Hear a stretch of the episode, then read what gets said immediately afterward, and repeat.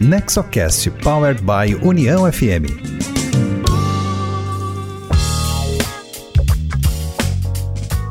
Então, olá, esse é o NexoCast, o terceiro episódio do podcast sobre governança corporativa, inovação e empreendedorismo voltado ao desenvolvimento com foco nas famílias empresárias.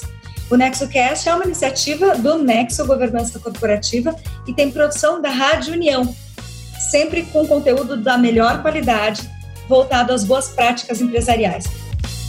Você pode escutar o nosso podcast pelo site do Nexo, que é o nexogc.com.br, pelo site da Rádio União, que é uniãofm.com.br, e também pelos principais agregadores disponíveis na internet. Pode escolher o favorito, Spotify, Apple Podcast, Google, enfim. Procura por NexoCast, assina nosso podcast e aí você vai receber no seu aplicativo cada novo episódio que entrar na rede.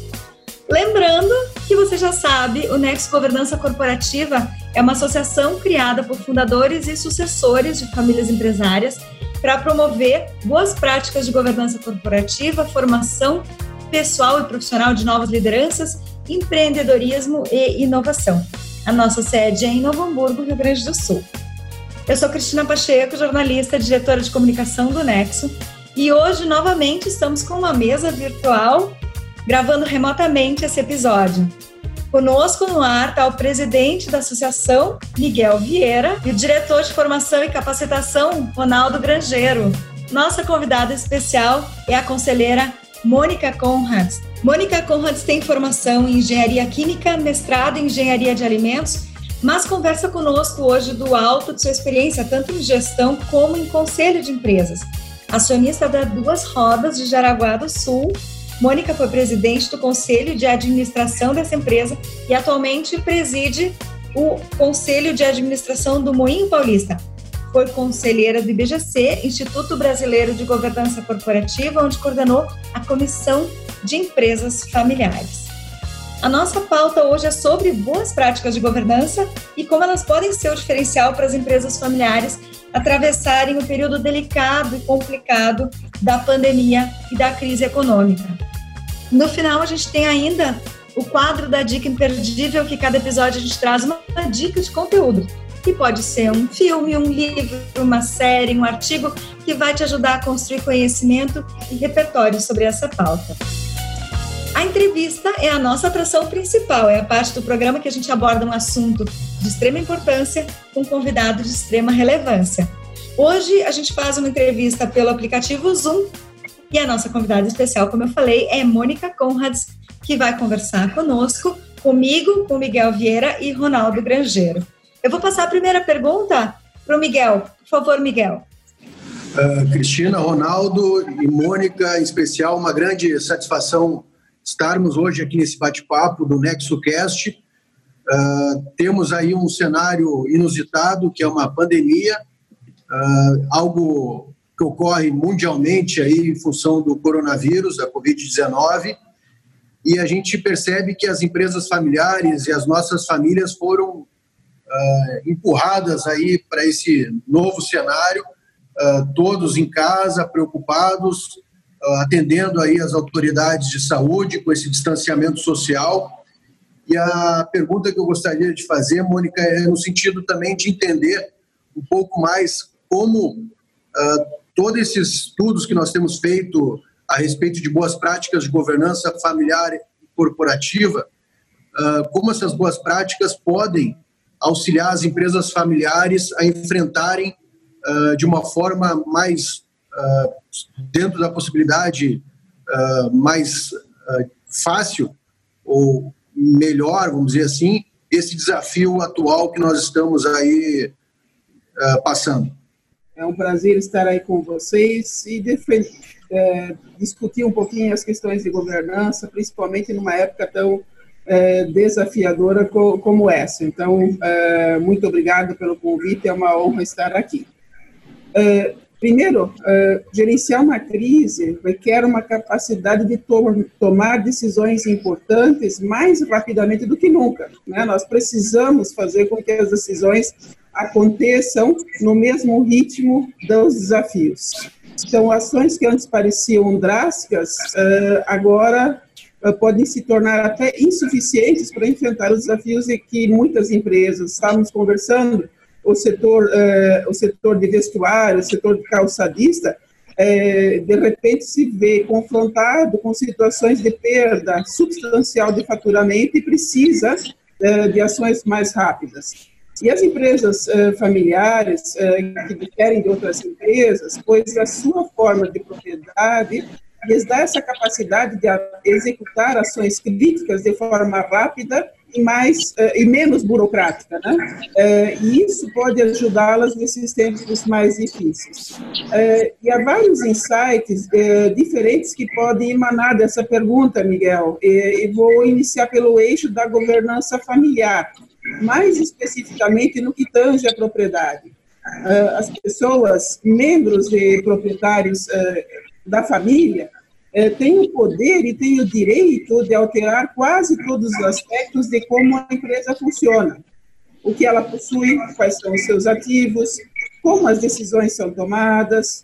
Ah, muito em discussão hoje como o sucesso é medido, quais informações são compartilhadas, como a, a, liderança é exercida, tudo isso faz parte de uma cultura empresarial que emana normalmente a partir do fundador e, e se chama delegado nas próximas gerações e influencia, uh, influencia a empresa. Então, em circunstâncias normais, esses direitos são poderosos. Nem sempre os proprietários são tão cientes desse poder uh, que têm é, mas que precisam, esses poderes precisam ser é, exercitados de forma muito cuidadosa e muito é, criteriosa. Agora, numa crise de negócios, o poder dos proprietários é ampliado. Eu não sei se todos estão tão cientes. É, diferente de uma empresa aberta ou pública, que geralmente concentram uh, na maximização do lucro uh, ou na maximização do valor para os acionistas, normalmente nós, empresas familiares, valorizamos objetivos que geralmente vão muito além dos retornos financeiros.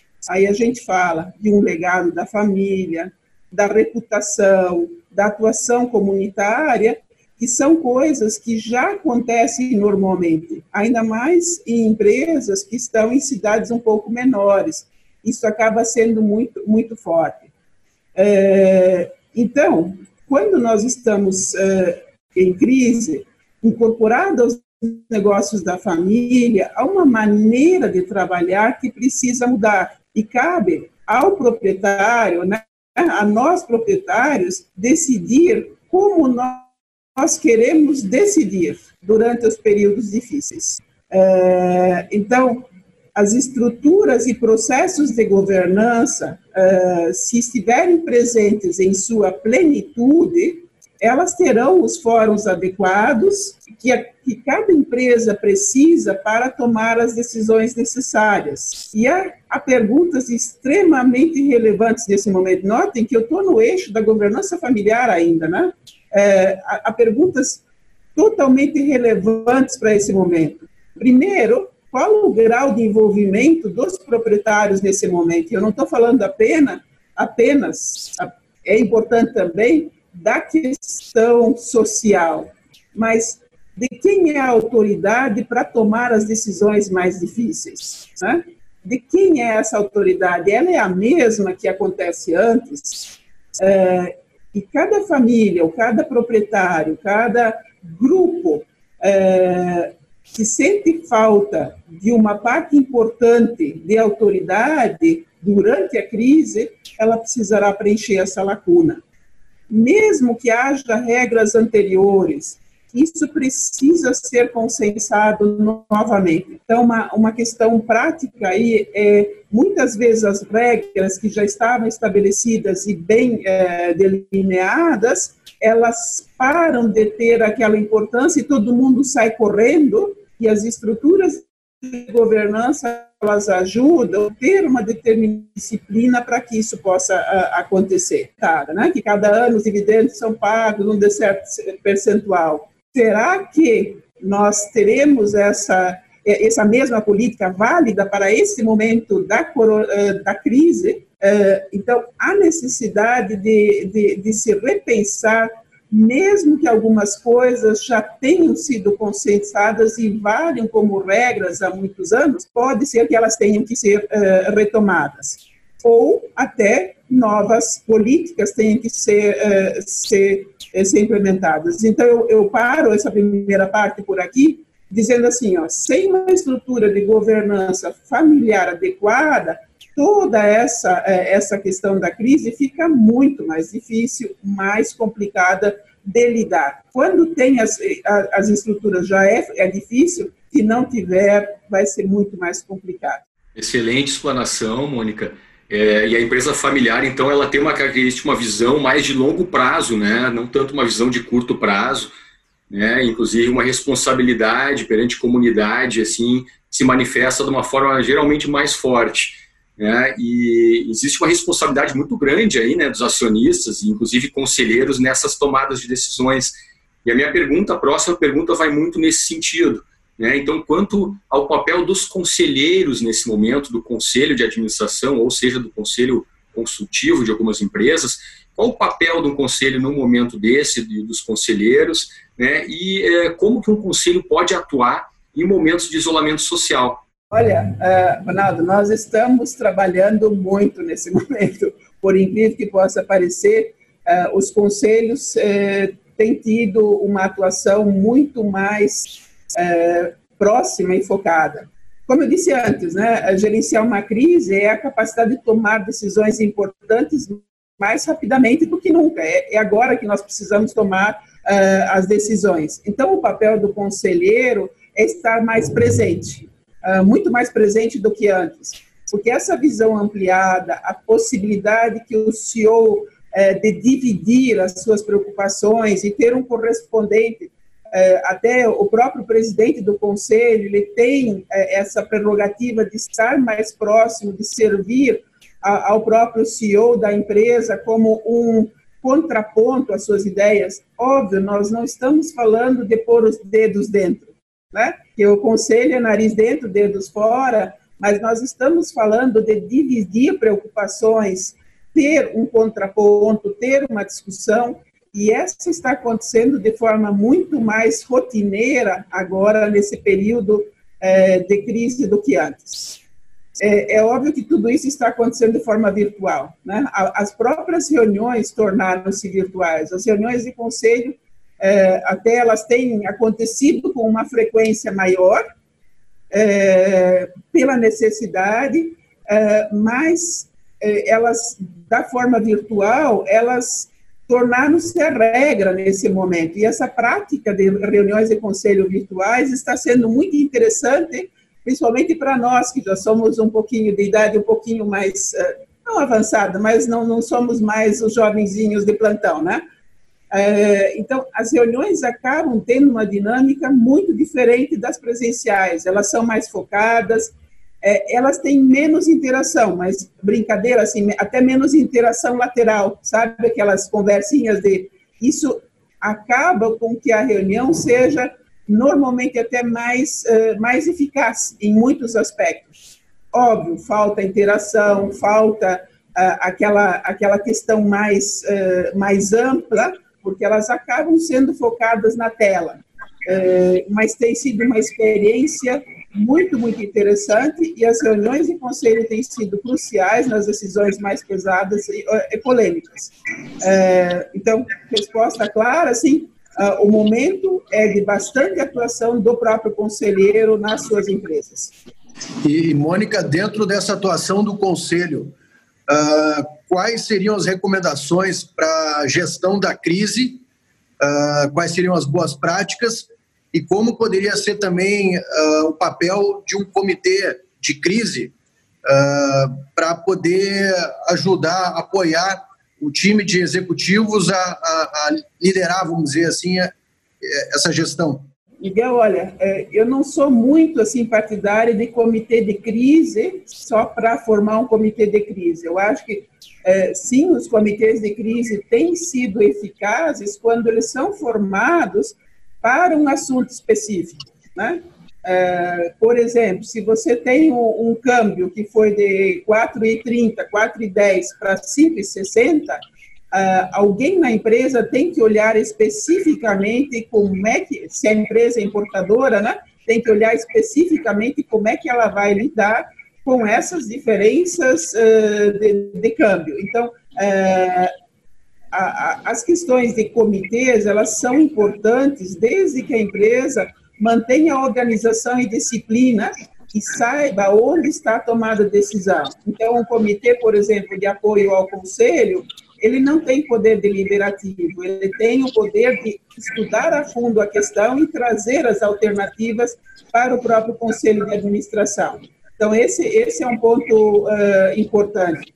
É, mas a própria, o próprio comitê de crise, ele deve ser formado, se formado, ele tem que ser formado em consenso e ele tem que ter temas específicos para tratar, porque se for tratado geral, uh, fica muito, muito, muito importante.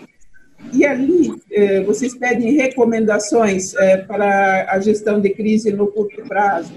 Na realidade, um, dos grandes aspectos que a crise exige é uma comunicação muito mais forte nesse momento, tanto para o público interno quanto externo. É, muito pior do que uma, de uma certeza ruim é uma incerteza, é o medo que se forma a partir de, é, de elementos que as pessoas não conseguem é, vislumbrar. E no momento nós estamos num nevoeiro, né? nós não conseguimos enxergar as coisas de forma muito clara, a gente não tem é, elementos suficientes. Então, é comunicar e comunicar e comunicar e comunicar com antecedência.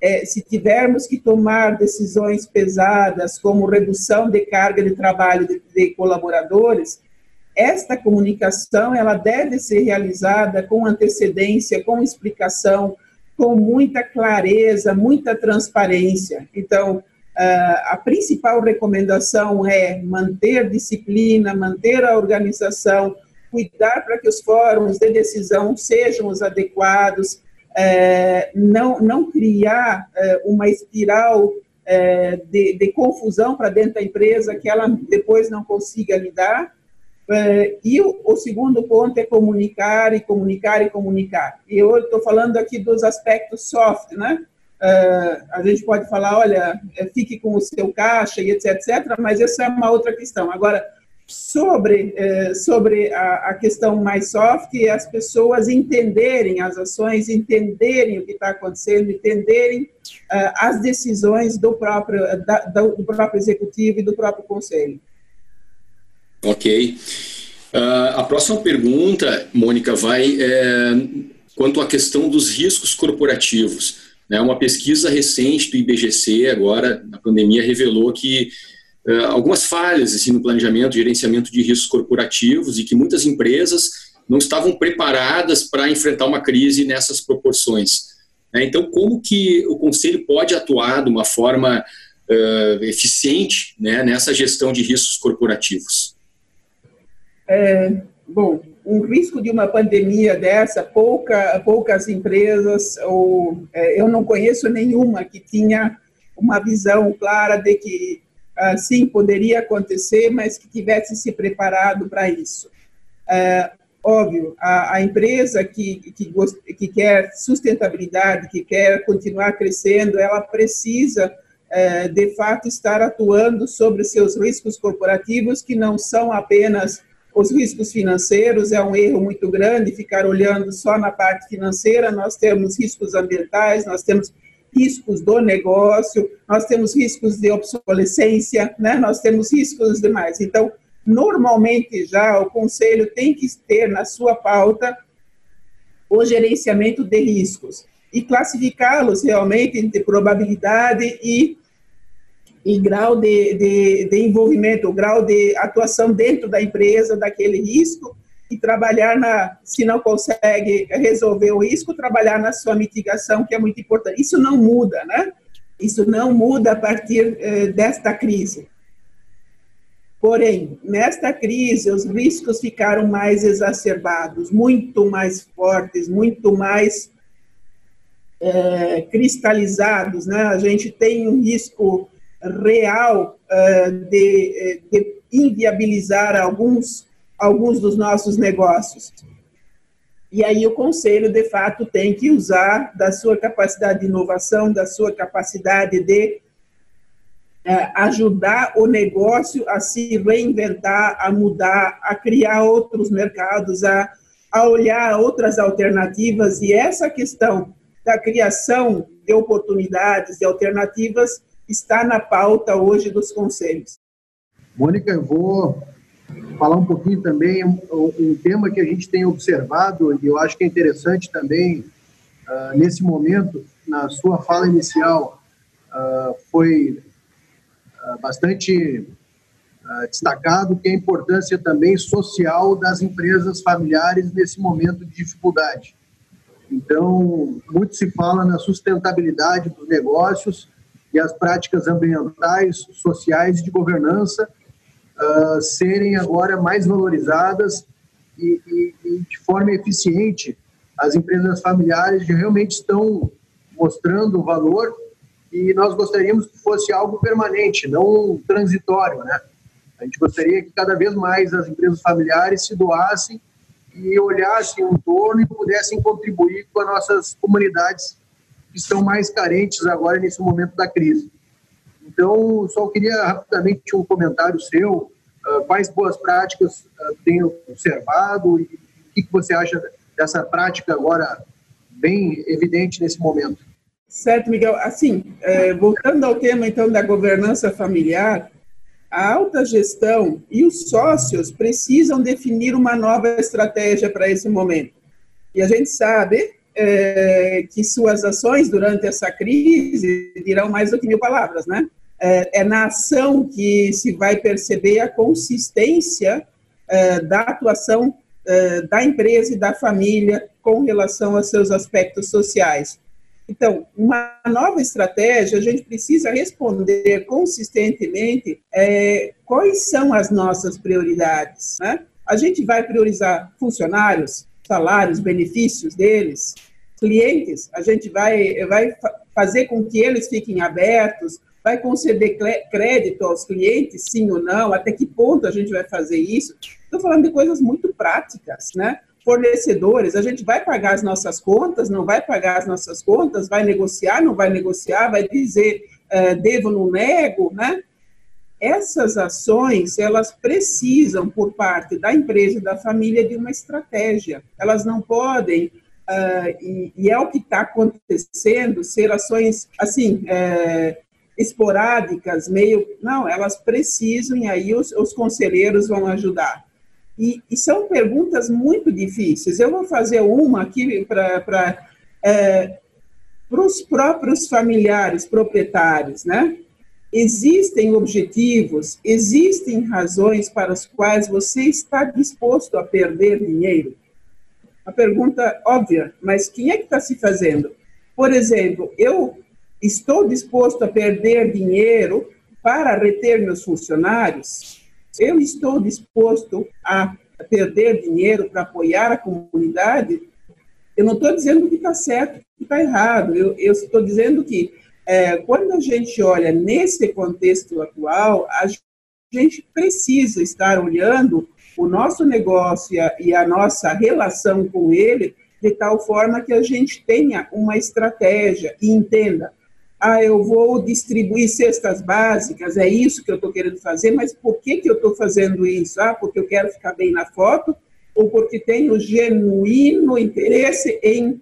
E isso me vai fazer com que eh, eu consiga engajar meus funcionários e etc, etc. É, por exemplo, você está disposto, estratégia, você está aberto a mudar a estrutura de capital da tua empresa, você está disposto a aumentar os limites de empréstimo, por exemplo, se a empresa precisar de uma dívida adicional, você está disposto a recapitalizar a empresa, além da, da questão dos dividendos, que eu já falei antes, que até eu acho que essa, por incrível que pareça, é uma das mais simples. Né?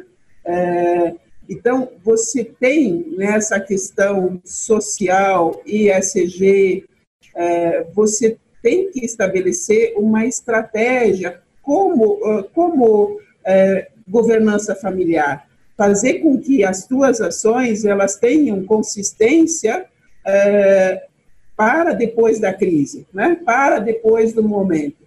Então, a, questão social, ela normalmente é vista como, como uma coisa extra de tudo isso, e eu estou levantando uma tese, um ponto que eu acho que é importante para as empresas familiares que elas estão nos ouvindo, é, trabalhar também a questão da estratégia sob o ponto de vista de crise e de continuidade. É, o que, que eu estou querendo fazer com isso e de que forma quero dar sustentabilidade ou quero ser uma empresa do, do grupo B, mas por que, que eu quero isso e etc, etc. Então, são, são essas as questões, Miguel. Mais uma vez aí a, empresa familiar ela tem aquela deve ter aquela preocupação muito mais no longo prazo, né? E, e esse comprometimento, esse compromisso, vamos dizer assim, com a comunidade, ele conta muito nesse momento. Uh, a minha próxima pergunta vai muito assim sobre a questão da capacidade de adaptação das empresas que está sendo colocado à prova nesse momento, né? Agilidade nessas decisões né? e em que medida essa crise ela pode é, acelerar algumas transformações nos negócios que antes assim não eram tão percebidas, estavam dando de uma velocidade mais lenta e hoje elas exigem uma velocidade muito maior para acontecer. É, Ronaldo, na realidade, sim, a, as empresas elas foram confrontadas com a sua realidade que na grande maioria já havia antes da crise, só que a crise fez aflorar uma série de, uh, de ineficiências, de mercados que estão sumindo, de questões que que precisa. Vou pegar uh, um exemplo, a hotelaria. Né? Vamos pegar a hotelaria como exemplo. Uh, as reuniões virtuais entre executivos vão, já aconteciam antes, elas estavam só demorando, mas as viagens, uh, por exemplo, de conselheiros de administração, nesses dois meses não está acontecendo, e, e, é alguma coisa que provavelmente vai continuar. Então, a, as empresas, elas estão necessitando se reinventar, e eu peguei uma coisa muito óbvia, né? A hotelaria vai precisar se reinventar, uh, principalmente a hotelaria de, de, de business, uh, hotéis e coisas assim. Os proprietários eles têm o direito e a responsabilidade de definir o que significa sucesso para os negócios. Isso também é um dos temas que está muito em voga no momento. Está se dizendo, olha, sucesso não é só a parte financeira, é a parte ambiental, é a parte social, é a parte uh, econômica uh, na realidade, né? Uh, e a de governança. isso significa fazer trocas entre objetivos. Né?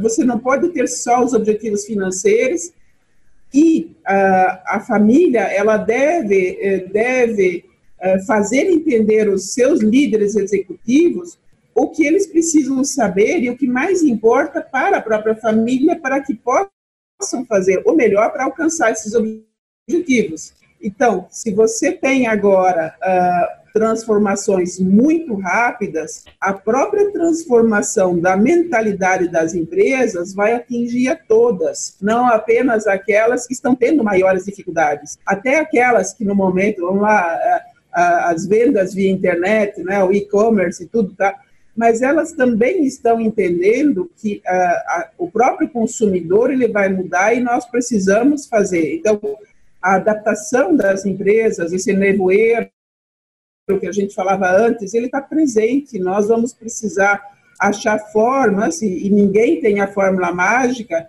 Uh, uma das coisas que continua valendo é trabalhar muito, trabalhar muito duro, é, é ter disciplina no trabalho para poder uh, alcançar essa. E, e assim, uh, sim, é inovação, é inspiração, sim, mas é muita transpiração para chegar a, a, objetivos diferentes.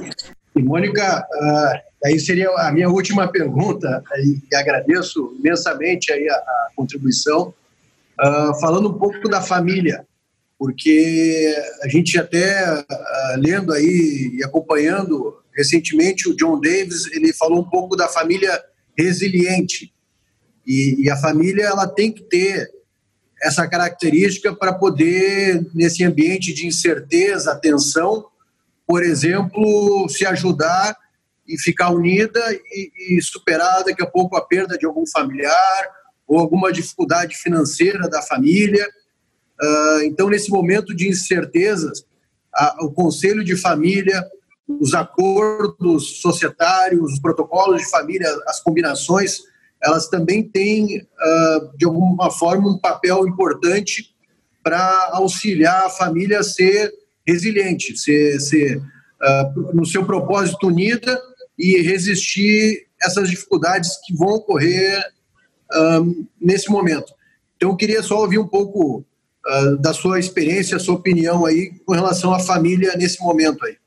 Miguel, eu vou falar só rapidamente. O, o uh, de Michele fez uma webinar, não sei se você teve a oportunidade de ver na semana passada, e falou um pouquinho sobre essa empresa resiliente. Eu acho que a empresa resiliente ela é extremamente importante no mundo atual.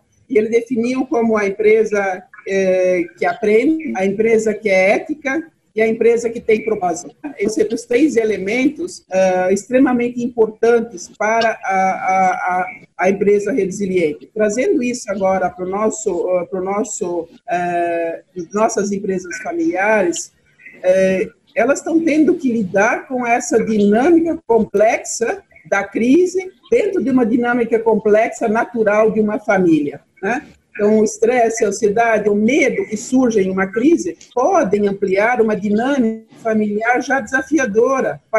As famílias podem optar por ter um plano de ação uh, conjunto, fazendo com que os familiares deixem de lado as suas diferenças, tomem medidas que permitam que a sobrevivência aconteça. Então, assim, é, novamente, é uma opção da, da família. As empresas familiares são resilientes, é, totalmente diferentes. Uma vez elas podem ter um conflito que fique fora de controle, porque o momento é estressante, ou podem até se unir mais e fazer com que um plano de ação conjunto é, tire fora as suas diferenças, porque elas estão vendo o medo da sobrevivência. Então, é, as tensões, o estresse e as boas práticas de, de, governança, elas ajudam as pessoas a trabalharem essas questões de forma mais eficaz, né? de forma mais próxima uns dos outros. Eu espero que uh, a gente consiga nas nossas, uh, nas nossas empresas fazer isso com que elas se unam deixem de lado um pouquinho, pode voltar daqui a dois anos, né, mas deixem de lado um pouquinho essas diferenças e se foquem naquilo que atualmente é extremamente importante, que é a sobrevivência do próprio negócio. E que todos nós estamos com dificuldade, seja que negócio for, ele está sujeito a ter algum problema. Uh, não agora já, porque ainda não aconteceu, mas daqui para frente a crise a crise vai vir muito mais forte do que, do que a, a gente está percebendo agora. Dentro de um cenário totalmente incerto, eu acho que na própria sociedade é bastante relevante. Mônica, agora eu tenho mais uma última pergunta aqui. Já gostaria de agradecer antecipadamente pelas suas contribuições. E então essa união da família, essa resiliência familiar, ela poderia no final resultar é, num, num, fortalecimento tanto da família quanto da empresa é, após esse período de crise? Como tu enxerga isso? Podem, empresas e famílias podem ser fortalecidas dessa situação? Com certeza. É, essa é a minha fé, né, é, Ronaldo? Eu acho que assim, é extremamente importante a gente ver que de toda essa dificuldade, pode surgir algo muito mais interessante e eu acho que a gente vai sair dessa dificuldade melhor do que entrou. É, eu vou repetir mais uma vez, né? No coração dos negócios de uma família, estão as escolhas que a própria família faz sobre o que ela possui, como é que ela quer ser proprietária, como ela exerce esse controle, quais são suas prioridades, quais são os pontos em que elas estão dispostas a perder, até onde elas estão dispostas a perder nessa crise. É, eu ou até postergar ganhos, isso é uma outra possibilidade, né? Eu invisto agora para sair mais fortalecida uh, na, lá na frente. Então, uh, você precisa uh, esclarecer e deixar essa comunicação clara com os líderes da sua empresa, sejam eles familiares ou não, não importa. A liderança executiva da empresa ela deve conhecer e, deve ter clareza, consistência, deve haver diálogo de como a família está enxergando esse momento. Essa é a tese que eu estou levantando com vocês: como a família enxerga esse momento e como a família gostaria que essa empresa fosse gerida. Quais são as. É, eu comecei a minha fala dizendo assim que é, o poder que os familiares têm numa época de crise se torna ampliado e é de fato isso porque se o exemplo, se a direção não vier de fato daqueles que têm a propriedade, eh, ela está sendo mais demandada nesse momento. Talvez ainda não tão consciente disso, mas ela está sendo mais demandada uh, com isso. E uh, eu acho que a gente vai ter uma capacidade muito maior de comunicação, de se fazer entender. Com relação, vocês estão vendo na internet, surge aqueles, aqueles uh, vídeos sobre os animais entrando nas cidades, como a natureza está agradecendo, como as coisas estão se regenerando de forma muito rápida. Uh, então, eu acho que isso tem que nos fazer, uh, fazer pensar, nos fazer pensar na forma como estamos administrando as nossas empresas e como nós gostaríamos que essas empresas fossem no futuro. e e é óbvio, é, iniciando pelos contatos mais diretos que nós temos, que são os nossos próprios funcionários, os nossos é, clientes, os nossos fornecedores, a nossa comunidade em volta, e etc, etc. É, é muito, é, digamos assim, é muito, muito uh, desafiador esse momento, mas eu acho que ele é extremamente salutar e a gente vai conseguir sair dessa muito mais fortalecido. Essa é, a minha crença e a minha vontade é, maior. Então, agradeço muito a oportunidade de, de falar com vocês, o convite. A gente que te agradece por tantos ensinamentos, insights e aprendizados, porque eu acho que que fica também é um, um objetivo, né, uma vontade muito grande de superar esses problemas. As pessoas não podem talvez ficar com mais medo da crise do que do vírus e deixar de agir, né? Momento de agir estrategicamente. Eu acho que isso é um, um ensinamento que tu deixa muito importante. Agir estrategicamente e comunhão entre, entre os, os personagens, né? Maravilha. Obrigada. Muito obrigada pela tua participação, foi incrível. Agora a gente chega naquele momento do nosso programa que a gente traz uma sugestão de livro ou filme, conteúdo adicional. Eu sei que o Ronaldo trouxe uma dica para gente. E aí, Ronaldo? É, bom, a minha dica é de uma série né, de televisão, não sei se alguém conhece, que chama Succession. É uma série que passa pelo HBO, né, a plataforma HBO Go do streaming, então é possível acessar. São duas temporadas hoje. Aqui no Brasil, acho que ela não é muito conhecida, mas nos Estados Unidos ela fez bastante sucesso, inclusive foi premiada. E ela trata, retrata a realidade de uma família americana. É, o pai é fundador de um grande império de mídia e ele enfrenta o desafio da sucessão. Né? Os filhos é uma família é, onde na qual existe uma série de conflitos, né? E aí todo é onde se passa assim o trama da série. A série é muito interessante tanto pela ótica da governança familiar, dos desafios da sucessão, é, quanto pelo entretenimento. Realmente eu recomendo, é uma série muito bem produzida, né, e está disponível aí pela, pela plataforma HBO Go. Ouvi falar, inclusive, que vai sair uma terceira temporada dela, é, acredito que em breve. Ah, o nome, então, é Succession, é sucessão em inglês. Aí a gente junta, né, aprendizado, entretenimento, já que tem muita gente aí fazendo quarentena, por que não maratonar uma série que nos ensina algumas coisas, né? Valeu, obrigada pela dica. Eu quero, então, finalmente agradecer de novo a Mônica Conrads, que nos brindou com maravilhosos insights, ensinamentos. Obrigada por compartilhar a tua experiência, teu conhecimento aqui conosco no NexoCast, Mônica.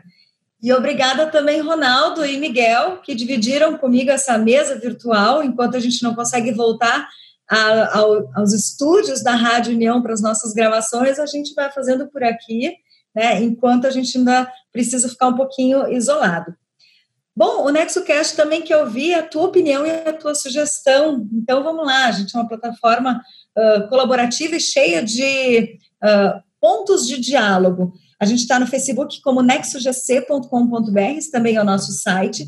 No Instagram também o perfil é nexogc.com.br. E no LinkedIn nós somos o Nexo GC. Manda uma mensagem, comenta nas redes sociais, participa dessa conversa junto conosco. E por aqui também, assina o nosso podcast para não perder nenhum episódio. Por favor, curta, compartilha e vamos fazer a informação circular. Esse foi o episódio 3 do NexoCast, o podcast que pretende desmistificar a governança e as suas ferramentas. No próximo episódio, mais insights e conteúdo voltado à gestão, inovação, empreendedorismo e governança para empresas familiares. Conosco lá atrás, onde a gente não consegue enxergar na técnica da Rádio União, na operação de áudio, equalização dos nossos áudios e edição, estão os profissionais Luiz Felipe Trevisan, Ramon Ram no upload também a Duda Rocha, coordenação de jornalismo é da Gênia Romani Denise Cruz, direção de Rodrigo Giacometti. Esse programa, eu lembro, é um conteúdo original do Nexo Governança Corporativa, com produção técnica da Rádio União FM. Obrigada por estarem conosco e até o próximo NexoCast. NexoCast, powered by União FM.